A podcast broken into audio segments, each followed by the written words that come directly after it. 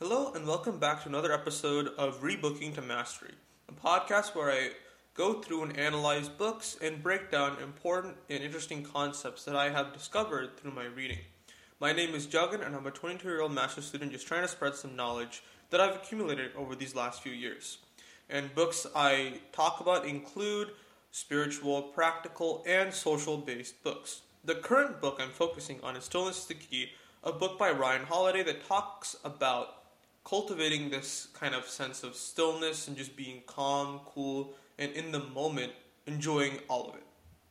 So, we're on part one of three for this overall book, and we're going through each point just step by step that he talks about. So, the point we want to talk about today is about journaling.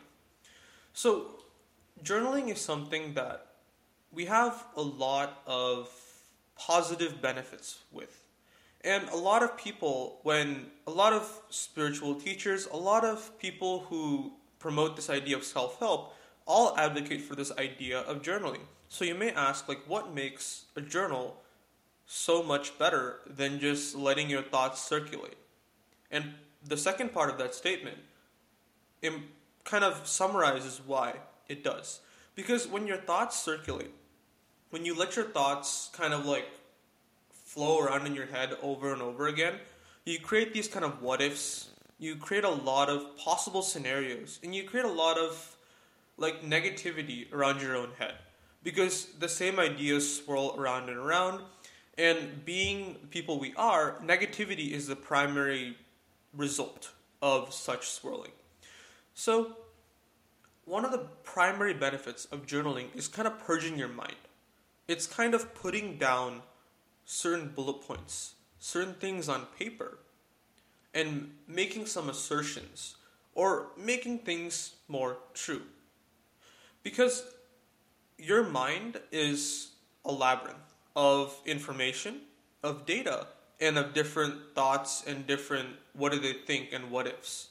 By writing things down, you not only like straighten out a lot of the thoughts in your head, but you allow yourself to read back what you wrote and then reaffirm certain true things inside of you. It's also like you could even say it's a weapon it's a weapon for combat spiritually speaking. Because like by writing down certain ideologies, certain things, you give them more meaning than if you just spoke them or thought them out to yourself it kind of lets you practice the philosophy you have inside of yourself, the ideologies that you find yourself defined by, and the ways of life you conform to.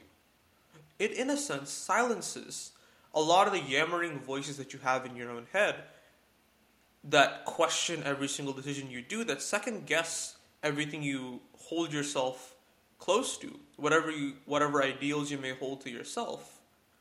And just keeps like creating a lot of noise in your own head. So, to create this kind of stillness, if you put your thinking on a paper, you're allowed to see it from a third person perspective, kind of more objectively than you would have if you just thought it in your own head. Because journaling is a few minutes of reflection that both demands and creates stillness. And that leads to the second part, which is cultivating silence. So we as humans, we love to hear ourselves talk. We love to hear the sound of our own voice. But if we ever just stop to listen, may it be to someone or something or even to your own head, you make all the difference in the world.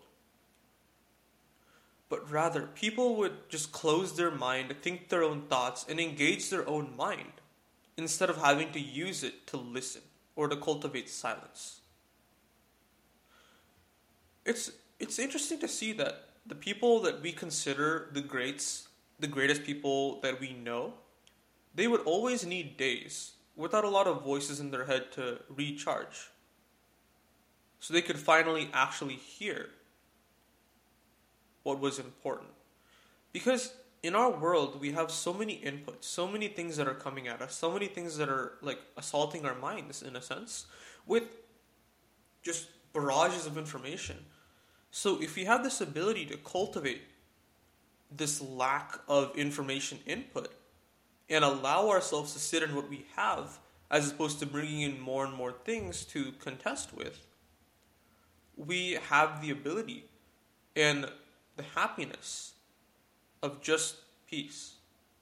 So by journaling, you allow yourself to cultivate silence because you put out a lot of energy onto a paper for you to review objectively. It's kind of like telling yourself, I'm going to put this on this paper. And when I've put this information on this source or medium, I will step back. Your mind will automatically step back from considering it and just look at the result from a third person perspective. And that is one of the greatest benefits of journaling.